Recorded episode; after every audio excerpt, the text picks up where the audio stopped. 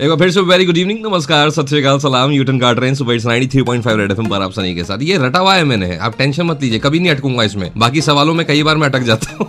अच्छा वीरदास मेरे साथ है। वीर आपने एक मूवी करी थी जो डायलॉग्स थे जो जिसके कुणाल खेमू ने लिखे थे। मूवी का नाम था गो गोवा गोन वो मूवी हाँ। करने के बाद का जो आपका एक्सपीरियंस था वो मैं जानना चाहता हूँ। जी बहुत अच्छा एक्सपीरियंस था।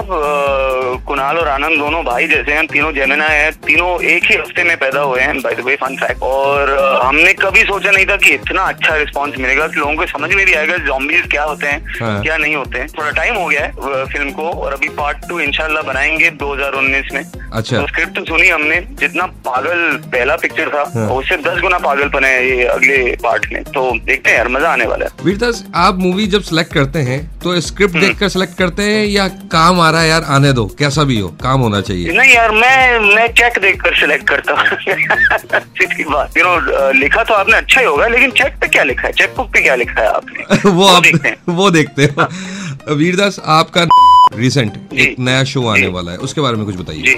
जी नया शो का नाम है लूजिंग इट वो आज ही आएगा पे ग्यारह दिसंबर को। हम्म, अ, मैंने डेढ़ साल पहले एक वर्ल्ड टूर किया था। अच्छा। करीबन तैंतीस कंट्रीज़ में गया था स्टैंड अप कॉमेडी करने के लिए। हाँ और ये जो शो है उसके बारे में है कि जब आप अपना सिटीजनशिप खो जाते हो अपना पर्सपेक्टिव खो जाते हो और बस दुनिया में खो जाते हो when you are lost in world तो फिर आपको क्या होता है एज ए ह्यूमन बीइंग ये उसके बारे में है फाइनली इन्होंने ये तो बता दिया कि ये पूरे वर्ल्ड टूर पर गए हैं। तो क्या क्या एक्सपीरियंस हुए हैं, वो मैं आकर बात करूँगा। ये दो गाने आने वाले हैं आपके लिए। फट्टे चक देंगे ये गाने। तो बस चिपक के रहो और सुनते रहो। 93.5 रेड हम बच जाते रहो।